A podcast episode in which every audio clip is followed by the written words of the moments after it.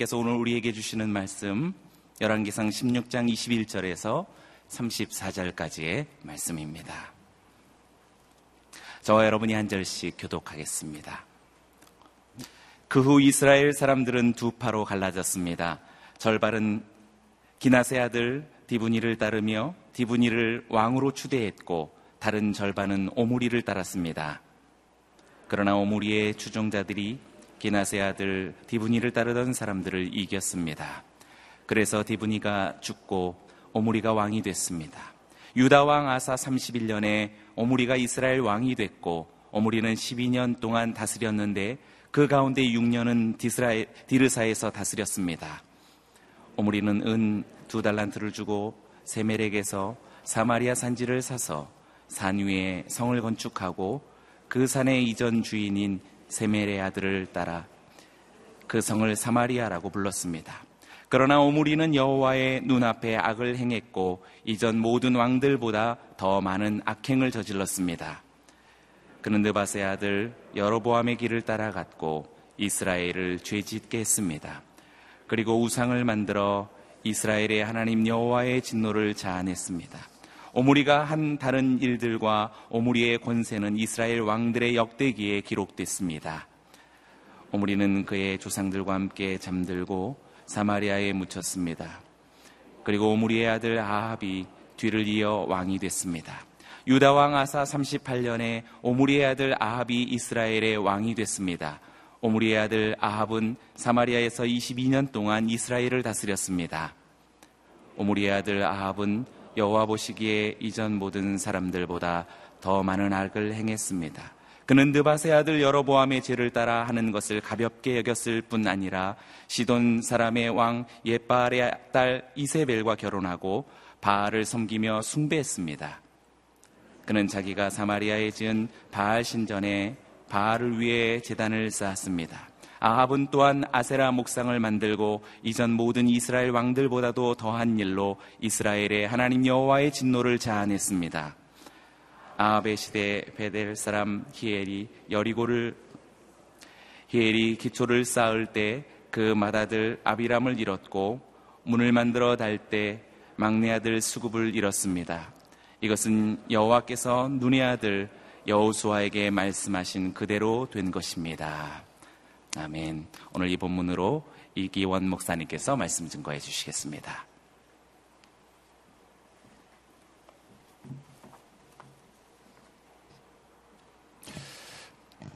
네, 오늘 본문의 말씀은 우리 북이스라엘의 오므리 왕과 아합 왕에 관한 아, 이야기가 나오고 있습니다.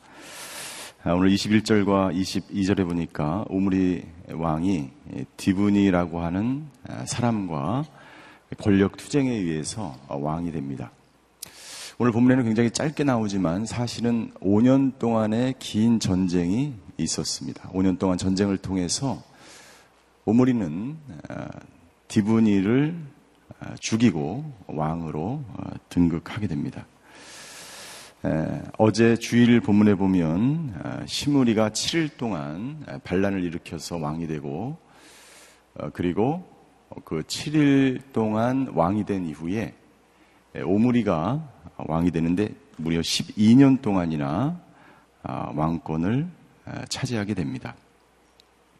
22절에 보니까 이렇게 되어 있습니다. 그러나 오므리의 추종자들이 기나세 아들 디브니를 따르던 사람들을 이겼습니다. 그래서 디브니가 죽고 오므리가 왕이 됐습니다. 5년 동안의 전쟁을 통해서 오므리가 왕으로 어, 등극하게 됩니다.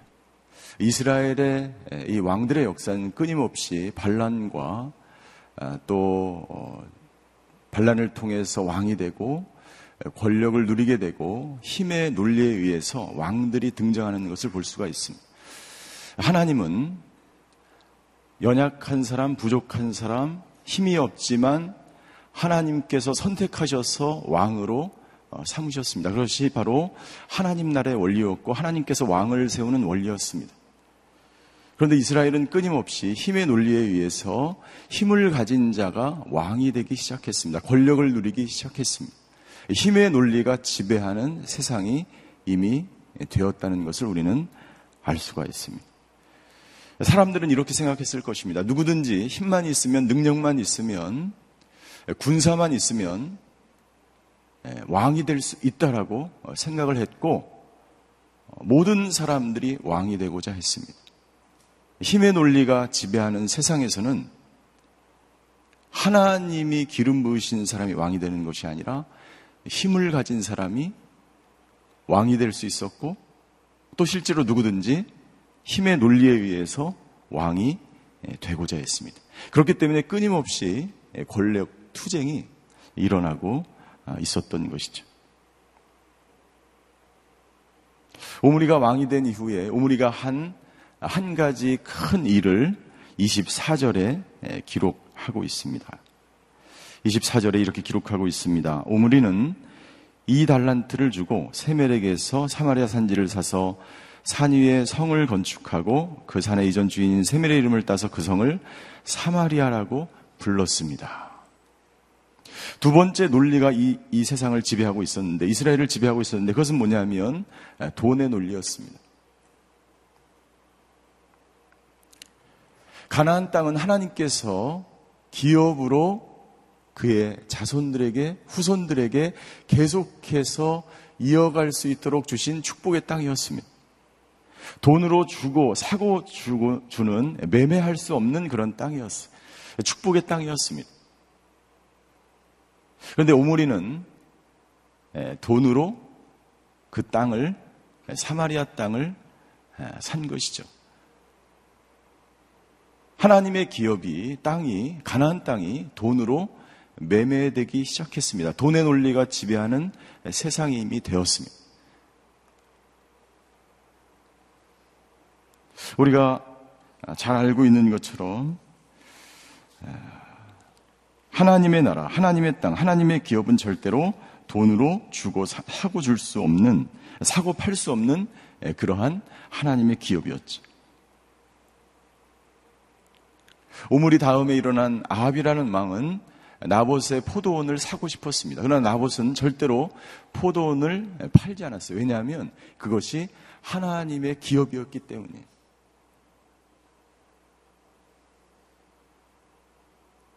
이 세상은 이미 돈의 논리가 아, 지배하고 있었고 오므리는 힘의 논리, 돈의 논리에 따라서 왕권을 차지했고 그리고 왕권을 권세를 휘둘렀습니다. 그리고 25절부터 28절까지의 말씀을 보면 오므리를 성경은 아, 평가하고 있습니다. 그리고 27절에 보면 오므리가 한 다른 일들과 오므리의 권세는 이스라엘 왕들의 역대기에 기록되어 있다라고 어, 기록하고 있습니다. 모든 권세는 하나님께서 주시는 줄 믿습니다. 그런데 그 권세를 잘못 사용하면 권력이 되고 돈의 논리에 지배당하게 되고 지배하게 되고 그리고 힘의 논리로 지배하게 되어 있습니다. 오늘 우리는 오므리를 통해서 이, 이 본문을 통해서 하나님이 주신 그 권위를 권세를 올바르게 사용하지 못하면 악을 저지르고 죄악에 빠지게 되고 권력을 휘두르게, 휘두르게 되고 그 권력은 돈의 논리와 힘의 논리에 의해서 지배하는 권세로 바뀌게 된다는 것을 오늘 본문을 통해서 깨달을 수가 있습니다. 세상의 논리는요, 권세를 가진 사람이 힘을 차지하게 됩니다. 하나님께서 우리에게 왕들에게 권세를 주신 것은 나라를 세우고 사람을 세우고 하나님의 사람들을 보호하고 하나님의 기업을 보호하기 위해 보호하기 위해서 주신 권세인 줄 믿습니다. 오늘 저와 여러분들은 누군가의 권위 밑에 있거나 혹은 우리 밑에 누군가의 나의 권위를 통해서 나의 밑에 있는 사람들이 보호를 받고 세움을 받게 되는 것입니다. 저와 여러분들은 오늘 하루 돈의 논리가 아니라 힘의 논리가 아니라 하나님이 주신 그 권위를 하나님의 방법대로 하나님의 원리로 하나님의 나라를 세워나가고 하나님의 사람들을 세워나가는데 그 권위와 그 권세가 사용되어지기를 주임으로 축원합니다. 오늘 오므리는 25절부터 보면 그는 여호와의 눈앞에서 악을 행했고 이전 모든 왕들보다 더 많은 악행을 저질렀다라고 기록하고 있습니다. 하나님의 주신 권, 권세를 악을 행하는데 사용했다는 것이죠. 뿐만 아니라 26절에 보니까 이스라엘을 죄짓게 했다. 하나님이 주신 권위를 잘못 사용하면 사람들을 죄로 이끈다는 거예요. 내가 가정에서 하나님 주신 권위를 잘못 이끄면 우리 가정의 모든 사람들을 죄로 이끄는 거예요. 내가 속한 공동체, 직장, 내가 속해 있는 곳곳마다 하나님께서 주신 그 권위를 돈의 논리와 힘의 논리로 그 권위를 가지고 지배를 하기 시작하면 그 공동체를 죄로 이끌게 된다는 것이죠. 그렇기 때문에 리더 한 사람이, 지도자 한 사람이 얼마나 중요한 것인가를 우리는 이 본문을 통해서 깨달을 수 있는 것이죠. 26절 후반절 그리고 우상을 만들어 이스라엘의 하나님 여호와의 진노를 자아냈습니다. 예, 결국은 우상 숭배로 나아가는 오므리는 힘을 가지고 권력을 쟁취했습니다. 오므리는 그 권력이 우상이 된 거예요. 힘이 우상이 된 거예요. 돈이 우상이 된 것입니다. 그런 우상 앞에 절하게 되고 우상을 섬기게 되고 많은 백성들을 우상으로 이끌고 가서 자기뿐만 아니라 다른 사람들도 우상을 섬기게 만드는 것이죠.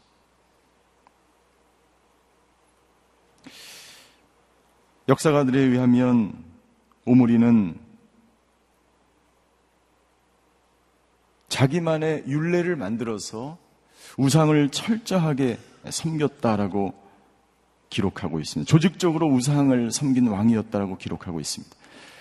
그래서 미가서에 보면 하나님이 이스라엘을 심판하는 것을 미가를 통해서 증거할 때 이렇게 기록하고 있습니다. 미가서 6장 16절입니다. 미가서 6장 16절에 보면 이렇게 기록하고 있어요. 내가 오므리의 법도와 아합 집안의 모든 행위를 따르며 그들의 뜻대로 행했다. 이스라엘을 향한 하나님의 경고였습니다.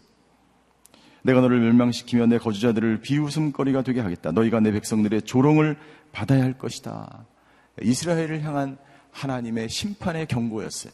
그때 미가를 통해서 하나님은 오므리의 법도 오므리의 윤례를 언급하십니다. 이 오므리의 윤례는 뭐냐? 오므리의 법도는 뭐냐면 오므리가 자기만의 윤례, 규, 규범을 만들어서 우상을 어떻게 체계적으로 섬겨야 되는지 만든 왕이었어. 얼마나 폐역한 왕이었는지, 얼마나 우상을 숭배한 왕이었는지 우리는 예, 볼 수가 있습니다. 오므리는 군사적으로 권력을 예, 장악했습니다. 아수르의 왕은 아수르의 왕은 오므리 오므리의 군사력을 보고 오므리가 권력을 잡고 그리고 오므리가 전쟁에 능한 왕이었음을 보면서 아수르의 헬만 헤셀이라고 하는 왕은 이스라엘을 오므리의 군대, 오므리의 가문이라고 표현할 정도로 오므리는 군사력으로 그 지역에 맹위를 떨친 왕이었습니다. 또한 오므리는 모압을 침공하여서 모압으로부터 조공을 받아들인 왕이었어. 그리고 오므리는 사마리아에 견고한 수도를 완성합니다.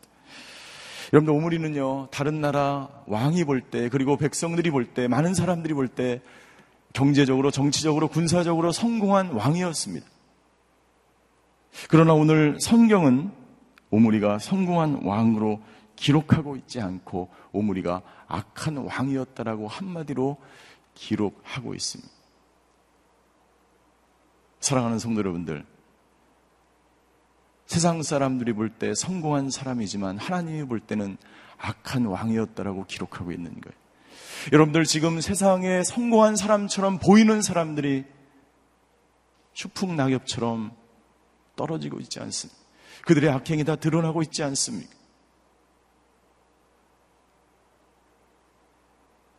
하나님은 하나님의 사람들이 성공하는 것을 원하는 것이 아니다. 하나님은 하나님의 사람들이, 하나님의 리더들이 하나님이 주신 권위를 가지고 하나님의 나라를 올바르게 다스리기를 원하십니다. 그래서 유명한 영성가인 오스왈드 챔버스는 이렇게 이야기합니다. 우리 한번 이 본문을 함께 읽었으면 좋겠습니다. 시작. 하나님은 우리의 성공을 원하시는 것이 아니라 우리 자체를 원하신 그는 우리가 성취할 것을 요구하시지 않고 우리가 순종할 것을 요구하신 여러분들 세상은요 지금도 돈의 논리, 권력의 논리, 힘의 논리에 의해서 지배당하는 세상이에요. 우리 자녀들이 세상에 나가면 똑같은 논리에 의해서 성공을 추구하면서 살아갈 것입니다. 그러나 하나님은 오늘 우리에게 분명히 말씀하십니다. 성경은 분명히 오므리를 평가하고 있습니다. 너는 악한 왕이었다. 우리 자녀들이, 저와 여러분들이 오늘 세상 속에서 성공의 논리가 아니라 우리를 원하시는, 우리의 삶을 받으시기 원하시는 그 하나님께 순종함으로 우리를 산 제사로 하나님께 드림으로 하나님 앞에서 진정 성공하는 인생이 되시기를 주님의 이름으로 축원합니다. 이스라엘의 일곱 번째 왕이 등장합니다. 아하방이 뒤를 이어서 오므리의 뒤를 이어서 왕이 됩니다. 아합은 22년 동안 이스라엘을 다스렸다라고 29절에 기록하고 있습니다. 성경은요, 무려 7장에 걸쳐서 아합에 관한 기록을 아, 써내려가고 있습니다. 그러니까 아합을 통해서 하나님께서 우리에게 주시고자 하는 메시지가 많이 있다는 것이죠. 무려 22장, 오늘 저희가 읽은 16장 후반절부터 22장에 이르기까지 아합에 관한 이야기가 기록되어 있습니다. 특별히 31절에 보면 아합의 죄를 두 가지를 크게 이야기하고 있습니다. 우리 31절을 한번 같이 읽겠습니다. 31절입니다. 시작. 그는 느바세 아들 여로보암의 죄를 따라 하는 것을 가볍게 여겼을 뿐만 아니라 시돈 사람의 왕 엣바알의 딸 이세벨과 결혼하고 바알을 섬기며 숭배했습니다. 아합의 가장 큰 죄, 첫 번째는 뭐냐면 그가 죄를 가볍게 여겼다는 것입니다. 여로보암의 죄를 따라갔고 여로보암의 죄를 짓는 여로보암이 우상을 섬긴 것, 악행을 저지른 그 모든 죄를 그는 너무나 가볍게 당연히 여겼다는 거예요. 여기서 죄를 가볍게 여겼다는 것은 뭐냐면 죄를 우습게 여겼다는 것입니다. 죄를 지으면서도 그것이 죄가 무엇인지를 깨달았, 깨닫지 못했다는 것입니다. 사도 바울은 이것을 양심의 화인을 맞은 사람이라고 기록합니다. 디모데전서 4장 2절에 보면 자기 양심이 화인 맞아서 외식함으로 거짓말하는 자들이라라고 기록하고 있습니다. 양심의 화해를 맞으면요. 양심이 무뎌지면 양심이 없는 사람들은 죄를 지어도 그것이 죄가 죄인지 모릅니다. 그러면서 죄를 지는 거, 죄에 무뎌지는 것입니다. 여러분들 지금 이 세대가, 이 시대가, 이 세상이 예, 양심의 화인 맞은 시대 같아. 돈 때문에 부모님을 죽이고 돈이 없어서 부모님을 죽입니다. 너무나 끔찍한 일들이 우리 세대에 일어나고 있습니다. 이미 우리 시대는 돈의 논리에 지배당하는 시대가 되었어. 많은 사람들이 돈 때문에 돈이 우상이 되어서 끔찍한 일을 저지르고 그것이 죄인지 모르고 살아가는 시대에 우리는 살아가고 있습니다. 사도 바울은 디모데 전서 4장 1절에 왜 사람들이 화인맞은 양심처럼 살아가고 있는지를 말씀하고 있습니다. 디모전서 4장 1절 성령께서 밝히 말씀하시기를 마지막 때 어떤 사람들이 믿음에서 떠나 속이는 영들과 귀신들의 가르침을 따를 것이다라고 하신다. 디모데전서 4장 1절에 자기 양심이 화인 맞아서 외식함으로 거짓말하는 자들이라라고 말하면서 그들의 양심이 왜 화인을 맞았는지 그 다음 절에 이렇게 기록하고 있어요. 마지막 때, 마지막 때, 그 화인 맞은 사람들은 믿음에서 떠나 악한 영들, 속이는 영들, 그들의 가르침을 따랐기 때문이다라고 말씀하고 있습니다. 사랑하는 성도 여러분들, 우리 자녀들이, 그리고 오늘 저와 여러분들을 사랑하는 세상이 바로 화인 맞은 양심, 돈의 논리에 지배된, 우상의 논리에 지배당하는 그러한 세상에 우리는 속해 있습니다. 이 세상은 악한 영들과 속이는 영들, 사단과 마귀에 의해서 조종당하는 세상이며 그것 때문에 사람들의 양심에 화인을 맞았다고 바울은 권면하고 있습니다. 우리가 이 시간, 오늘 이 새벽에 무엇을 위해서 기도해야 되는지를 하나님은 우리에게 권면하고 있는 것이죠. 아합의 두 번째 가장 큰 죄를 이야기하고 있습니다. 아합의 두 번째 죄는 31절 후반절에 보면 시돈 사람의 왕 에드바알의 딸 이세벨과 결혼하고 바알을 섬기며 숭배했다라고 기록하고 있습니다. 유명한 이세벨이 등장합니다. 이세벨은 엣 바알의 딸이라고 기록하고 있어요. 엣 바알이라는 뜻은 뭐냐면 바알과 함께하는 사람이라는 뜻이에요. 우상과 함께하는 사람이라는 뜻이에요. 그래서 이 이세벨의 아버지 엣 바알은요, 바알 신전에서 제사장으로 섬기던 사람이었어요. 그 사람이 왕이 됩니다. 우상의 딸 이세벨과 아합은 정략적으로 자기의 왕권을 강화하기 위해서 결혼을 하게 된 권력의 논리죠. 아합이 우상을 숭배하고 그 악한 죄에 빠질 수밖에 없었던 것은 그의 아버지 오므리의 영향뿐만 아니라 그의 아내 이세벨을 아내로 맞아들임으로 그는 예, 우상을 섬기는 악한 왕으로 점점 심각하게 변화되기 시작합니다. 이세벨은 누구보다도 우상을 숭배했던 여인이었어요. 그래서 계시록 2장 20절에 보면 이렇게 이세벨을 기록하고 있습니다. 두아디아라 교회에 쓴 편지에 의하면 이세벨이 등장하는데요. 이렇게 기록하고 있습니다. 그러나 내가 내게 책망할 것이 있으니 내가 이세벨이라는 여자를 용납하는구나. 그 여자는 스스로 예언자라고 하며 내 종들을 가르치고 유혹해 그들로 음행하게 하고 우상에게 바쳐진 음식을 먹게 했다. 음행하는 여자, 우상을 섬기는 여자, 두아디라 교회에 실제로 이세벨이라는 여자가 있었다, 있을 수 있고 또 하나는 예, 모든 우상을 숭배하는 여자를 총칭해서 통, 통칭해서 이세벨이라고 기록하고 있어요. 지금도 이세벨이라고 하면 종교의 영, 우세, 우상을 섬기는 영으로 어, 통틀어서 이야기하고 있는 것이죠. 그만큼 이세벨은 하나님을 떠난 우상을 숭배하는 사람이었습니다. 즉 아합이 이세벨과 정략적으로 결혼했다는 것은 무슨 말이냐면 우상과 정략적으로 결혼한 것을 말하는 것입니다. 여러분들 악한 사람과 가까이 하면 자신도 모르게 악한 것에 물들게 돼 있는 거지. 우리 자녀들이 세상에 오늘 나아가서 악한 세상 속에서 돈과 우상과 악한 것들과 가까이 지내다 보면 세상과 가까이 지내다 보면 우리 아이들도 점점 악한 세상에 물들게 돼 있는 거예요. 다른 방법이 없습니다. 우리 아이들을 거룩한 아이들로 처음부터 키우는 거예요. 우리 아이들을 말씀으로 키우는 거예요. 우리 아이들을 세상의 논리가 아니라 돈의 논리가 아니라 우상에 지배당하는 아이가 아니라 하나님의 사람으로 어렸을 때부터 키우는 방법 외에는 다른 방법이 없습니다.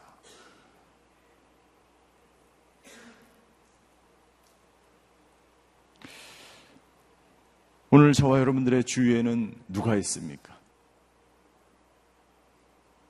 오늘 저와 여러분들과 저와 여러분들이 만나는 사람, 사업을 때문에 혹은 여러 가지 예, 일들로 우리는 수없이 사람들과 만나게 됩니다. 가까이 할 수밖에 없는 상황에 우리는 직면할 수 있습니다. 나는 오늘 하루의 삶을 살아가면서 하나님의 말씀과 성령의 충만함과 기도하는 사람들과 저와 여러분들이 가까이 지내시는 하루가 되시기를 주임으로 축원합니다. 오늘 본문의 마지막에 34절 우상 숭배는 하나님의 진노를 자아냈고 그 시대 우상을 섬기는 시대 돈과 권력과 힘의 논리가 지배되던 그 시대에 다음과 같은 일들이 일어났습니다. 34절. 아합의 시대에 베델 사람 히엘이 여리고를 재건했습니다. 히엘이 기초를 쌓을 때그 맏아들 아비람을 잃었고 문을 만들어 달 때 막내 아들 수굽을 잃었습니다. 이것은 여호와께서 눈의 아들 여호수에게 말씀하신 그대로 된 것입니다. 아합은 전쟁에 이용할 목적으로 여리고를 재건하고 싶었습니다. 아합도 그의 아버지를 따라서 전쟁에 능한 왕이었어요.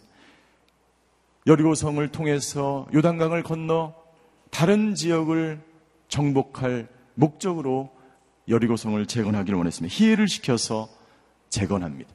그러나 여호수아가 예언한 것처럼 여호수아 6장 26절입니다. 여호수아 6장 26절에 하나님의 말씀으로 여리고성이 무너진 이후에 여호수아는 그 무너진 성을 바라보면서 이렇게 예언했습니다. 그때 여호수아가 맹세 맹세해 말했습니다. 이성 여리고를 다시 세우려는 사람은 여호와로 인해 저주를 받게 될 것이다. 그가 그 기초를 놓을 때 장자를 잃고 그가 그 문을 세울 때 막내를 잃을 것이다. 하나님의 말씀은 여리고 성이 무너진 이후 500년이 지난 이후에 그대로 아하방 때 히엘이 여리용을 세울 때 이루어지게 됩니다. 사랑하는 성도 여러분들, 하나님께서 무너뜨리려고 하는 우상과 돈이 지배하는 세상과 권력이 지배하는 힘이 지배하는 그 세상을 다시 일으키는 사람들에게는 하나님께서 반드시 심판하시겠다고 말씀하고 있는 것입니다.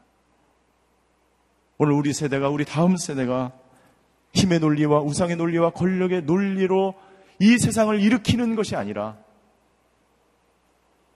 여리성이, 여리고성이 하나님의 말씀에 순종함으로 무너졌던 것처럼 우리 세대가 말씀에 순종함으로 하나님의 나라를, 하나님의 성을 이루어가는 세대가 되게 하여 주시옵소서. 그것이 저와 여러분들의 오늘 기도 제목이 되시기를 주님으로 축원합니다.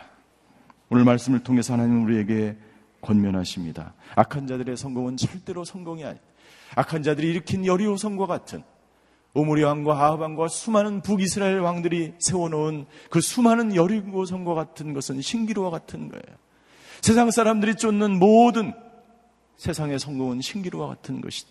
그것은 반드시 무너진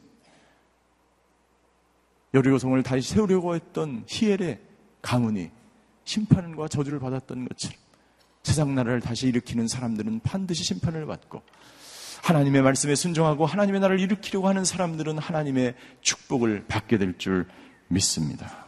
악한 자들의 성공을 따라가지 않고 악인의 길에 서지 않고 오직 여호와의 율법을 즐거워하여 하나님의 나라를 이루어 가시는 저와 여러분들이 되시기를 주임으로 축원합니다. 기도하시겠습니다.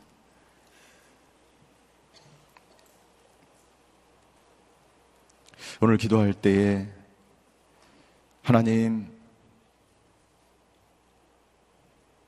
오늘 세상의 논리에 지배당하지 않고 성공의 우상을 버리고 오직 여호와의 율법을 즐거워하여 말씀만을 쫓는 인생이 되게 하여 주시옵소서. 하나님 악한 자들의 성공이 세상의 눈으로 보면 성공인 것 같지만 그들은 여리고 성처럼 하루아침에 무너지고 오직 하나님께서는 하나님의 사람들의 집을 세우고 기도하는 사람 말씀에 서 있는 사람을 통해서 하나님의 나라를 세워가는 줄 믿습니다. 아버지 하나님, 오늘 진정한 성공을 쫓아서 살아가는 저희가 되게 하여 주시옵소서. 우리 다음 세대가 아버지 하나님 주여 여호수와 같은 세대가 일어나서 하나님의 나라를 이루어가게 하여 주시옵소서. 오늘 기도할 때 우리 자신과 우리 자녀들을 위해서 기도하시겠습니다. 사랑의 하나님, 오늘 오므리와 아하방을 통해서 우리에게 말씀해 주셔서 감사합니다. 세상의 성공이 성공이 아님을 우리에게 보여주셔서 감사합니다. 아버지님, 돈의 논리와 우상의 논리와 권력의 논리와 힘의 논리가 지배되는 이 세상에서 아버지 하나님, 주 오직 말씀을 붙들고 기도의 자리로 나아가 아버지 하나님의 나라를 이루어가는 하나님의 사람들 되게 하여 주시옵소서.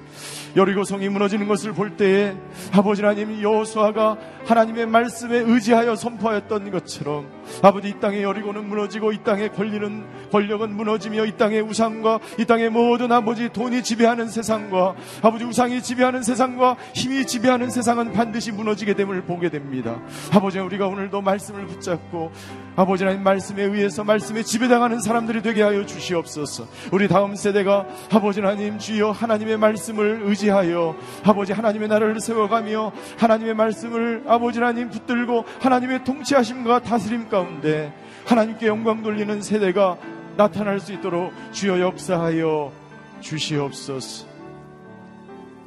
사랑의 하나님 감사합니다.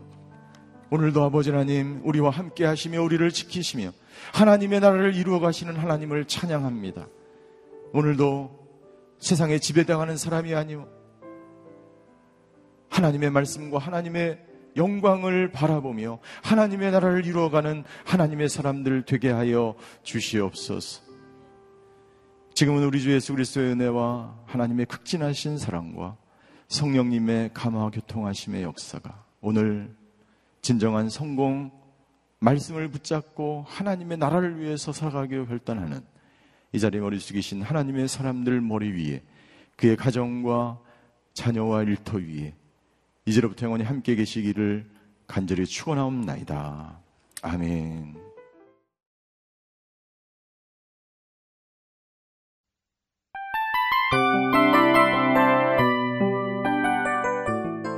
이 프로그램은 청취자 여러분의 소중한 후원으로 제작됩니다.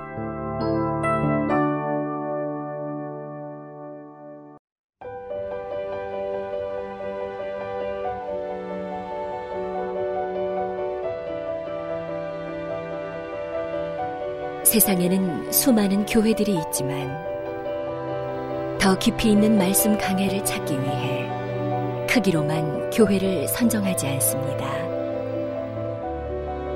보다 좋은 영적 콘텐츠를 더 많이 나누기 위해 방송비를 받지 않습니다. 1년 365일 복음만 전하고 싶어서 우리는 광고를 하지 않습니다. 온누리의 복음을 땅끝까지 CGN TV와 함께 땅끝 성교사가 되주세요